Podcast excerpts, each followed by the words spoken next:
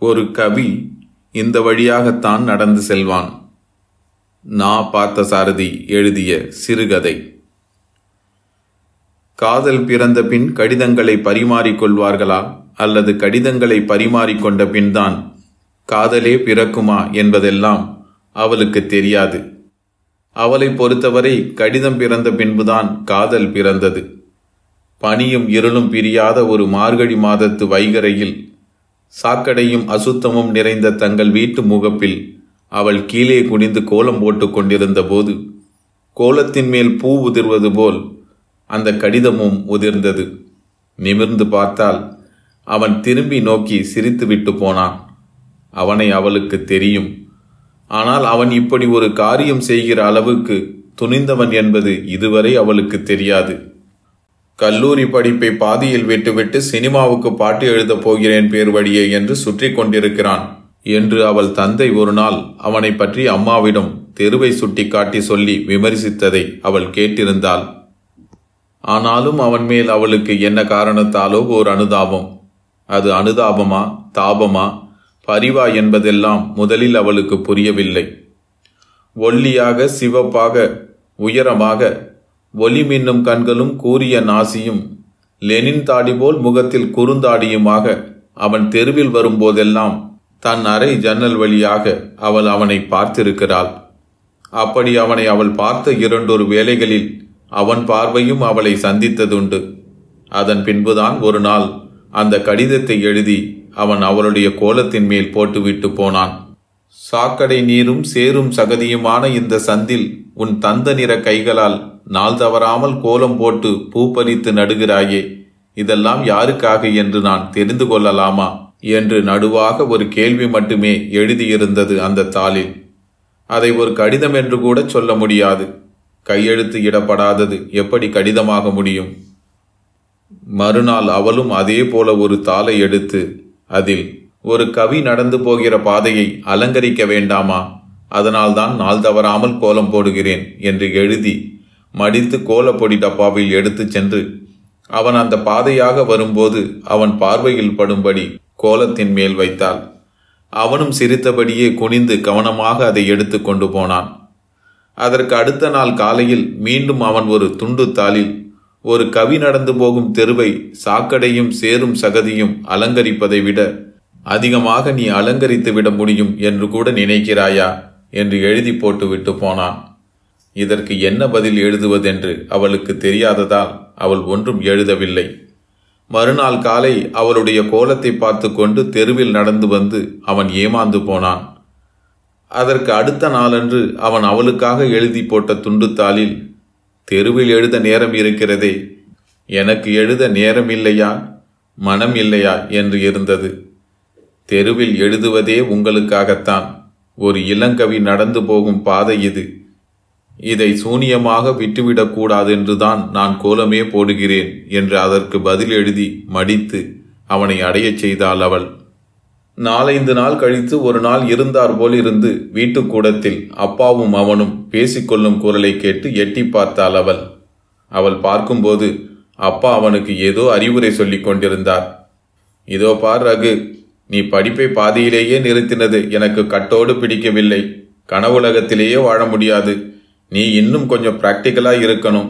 இந்த கவிகள் மாநாடு இலக்கிய கூட்டம் இதையெல்லாம் வேற யாராவது வசதியா இருக்கிறவங்க கிட்ட விட்டுடு. வசதியா இருக்கிறவங்க இதையெல்லாம் எங்கே மாமா கவனிக்கிறாங்க? உங்க மாதிரி என் மாதிரி இந்த சாக்கடை சந்தில குடியிருக்கிற மத்திய தர வர்க்கம்தான் வீட்டு கவலைகளோடு இந்த கவலையையும் சேர்த்து பட வேண்டியது இருக்குது நல்லா பேசுற நீ. இத்தனை சாமர்த்தியமும் தொடர்ந்து மேலே படிக்கிறதுக்கு பயன்பட்டிருந்தால் நான் சந்தோஷப்படுவேன். உனக்கு படிக்கணுங்கிற ஆசை ஏன் இல்லை? இப்போ என் பொண்ணு ராஜி இருக்கா? அவள் படிப்பை நான் எஸ்எஸ்எல்சியோடு நிறுத்திட்டேன். ஏன்னா என்னைக்கு இருந்தாலும் அவள் கல்யாணமாகி இன்னொருத்தன் வீட்டுக்கு போக போகிறவ நீ அப்படி இல்லை பாரு. உங்கள் அப்பா இன்னும் ரெண்டு வருஷத்தில் ரிட்டையர் ஆகிடுவார் அதுக்குள்ளே நீ ஒரு வேலைக்கு போகலைன்னா உங்கள் குடும்பம் கஷ்டப்படும். உலகமே ஒரு பெரிய கஷ்ட ஜீவன குடும்பம் தான் மாமா. அதை நினைத்து கொண்டே நாம் வீப்பிங் பிலாசபி அதாவது அழுகுனி சித்தர் வேதாந்தம் பேசிக்கொண்டிருக்க கூடாது.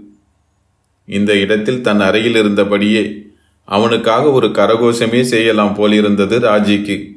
அவன் பயப்படாமல் எதிர்த்து பேசினான். வயது மூப்பு என்று தயங்காமல் மனதில் பட்டதையெல்லாம் பளிச் பளிச்சென்று சொல்லி அப்பாவை மேலே பேச ஒட்டாமல் திணற அடித்துக் கொண்டிருந்தான் அந்த கோபக்கார இளங்கவிஞன் அவன் பேச்சை கேட்க கேட்க ராஜுக்கு கூட துணிச்சல் வந்தது.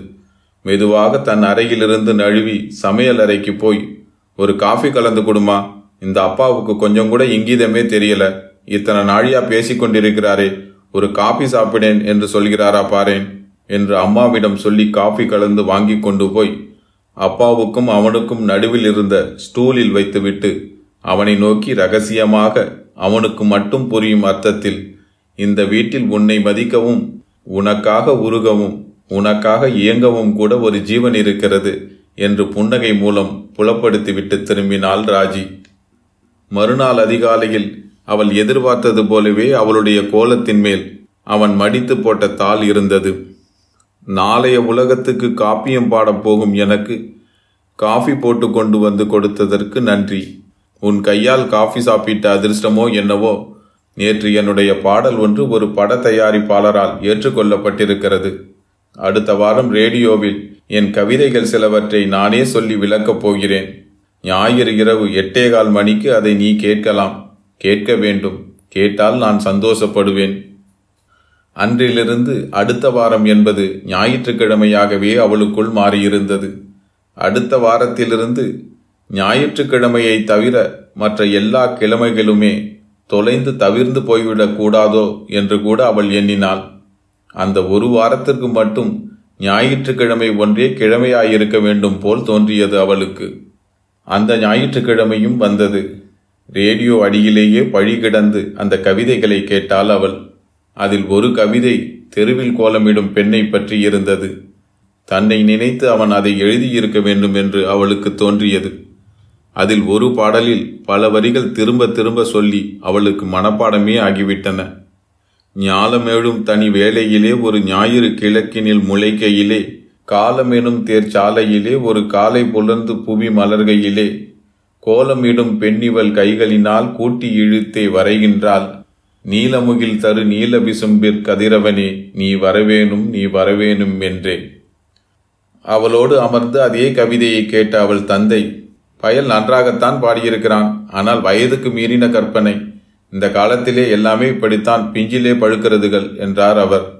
அவனை எவ்வளவுக்கு எவ்வளவு கிண்டல் செய்தாரோ அவ்வளவுக்கு அவ்வளவு அவளுக்கு அவன் மேல் பிரியம் ஏற்பட்டது. மறுநாள் அவள் அவனுக்கு எழுதினாள் உங்கள் கவிதைகளை உங்கள் குரலை ரேடியோவில் கேட்டேன். என்னை பற்றி கூட பாடினீர்கள். அந்த கோலமிடும் பெண் நான் தானே அவன் அவளுக்கு பதிலும் எழுதினான். கோலமிடும் பெண் மட்டுமில்லை. என் கவிதைகளிலும் வாழ்விலும் எதிர்ப்படும் ஒரே பெண் நீதான். ஒவ்வொரு இளைஞனையும் யாராவது ஒரு பெண் கவியாக்கி விடுகிறாள். என்னை நீ கவியாக்கி இருக்கிறாய் உனக்கு தெரியுமோ தெரியாதோ? ஜன்னல் வழியே தெரியும் பூர்ண சந்திரிகை போன்ற உன் குறுகுறுப்பான முகத்தை கண்களை இதழ்களை புன்னகையை கோலமிடும் கைகளை நீ குனியும் அழகை நிமிரும் நேர்த்தியை அவ்வப்போது நேரும் அவயங்களின் வனப்பை ரசித்து ரசித்தே நான் கவியானேன். நான் கவியாயிருக்கிறேன் என்பதை விட என்னுள் நீ கவியாக வந்து தங்கி இருக்கிறாய் என்று சொல்வதே பொருத்தமாயிருக்கும். உன்னால் எனக்கு கவிதை வருகிறது. உன் அப்பாவால் என் கவிதைகள் போய்விடுகின்றன. வாட்டர் ப்ரூஃப் கடிகாரம் என்பது போல் கவிதை ப்ரூஃப் மனம் அவருக்கு. அவன் பாடல் எழுதிய அந்த படம் ரிலீஸ் ஆனதுமே அவள் போய் பார்த்துவிட்டு வந்தாள். டைட்டில்கள் காண்பிக்கும் போது அவன் பெயரையும் காண்பித்த போது அவளுக்கு மிகவும் மகிழ்ச்சியாயிருந்தது.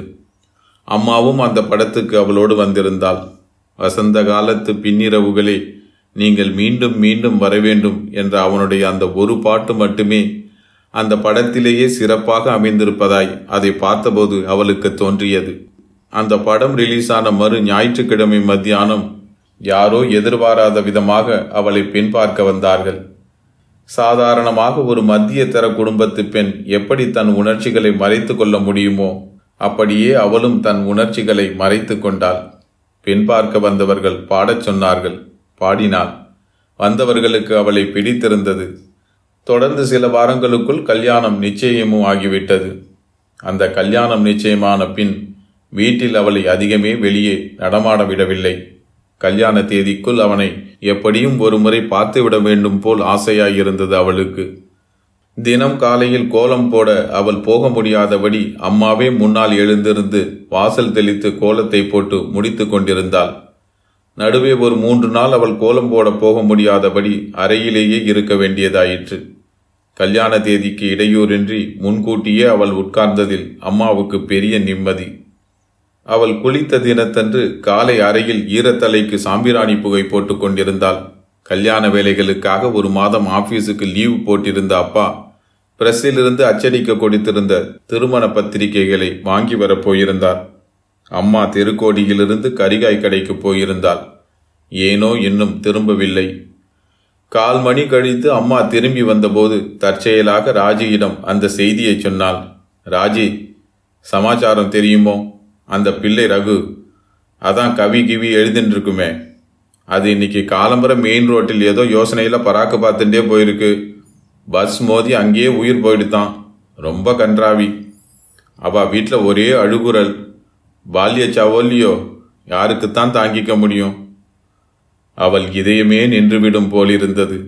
நல்ல வேலையாக அவள் தலைவிரி கோலமாக முகத்தை மறைத்து கொண்டு புகை காட்டியபடி இருந்ததால் கண்களில் நீர் சுரப்பதை அம்மா பார்த்து விடாமல் மறைத்து கொள்ள முடிந்தது. அவ வீட்டுக்கு முன்னால தெருவே கூடியிருக்கு. இன்னும் ஆஸ்பத்திரியிலேருந்து கொண்டு வரலையாம் அம்மாவுக்கு அவள் பதில் சொல்லவில்லை. அவளையும் மீறி ஒரு விம்மல் வெளியேற பார்த்தது. சிரமப்பட்டு அடக்கிக் கொண்டாள். கண்களில் நீர் மல்குவது மட்டும் நிற்கவே இல்லை. உலகின் வெளிப்படையான போர்வைகளும் மரபுகளும் கற்பிதங்களும் குறுக்கிட்டு தடுக்க முடியாத அவளுடைய உள் அந்தரங்கத்தில் தான் அந்த கணமே விதவையாகிவிட்டார் போல் தோன்றியது. ஆம் கல்யாணத்துக்கு முந்தியே விதவையாகிவிட்டது போல் உணர்ந்தாள் அவள். அந்த உணர்வை அவளால் அப்போது தவிர்க்க முடியவில்லை.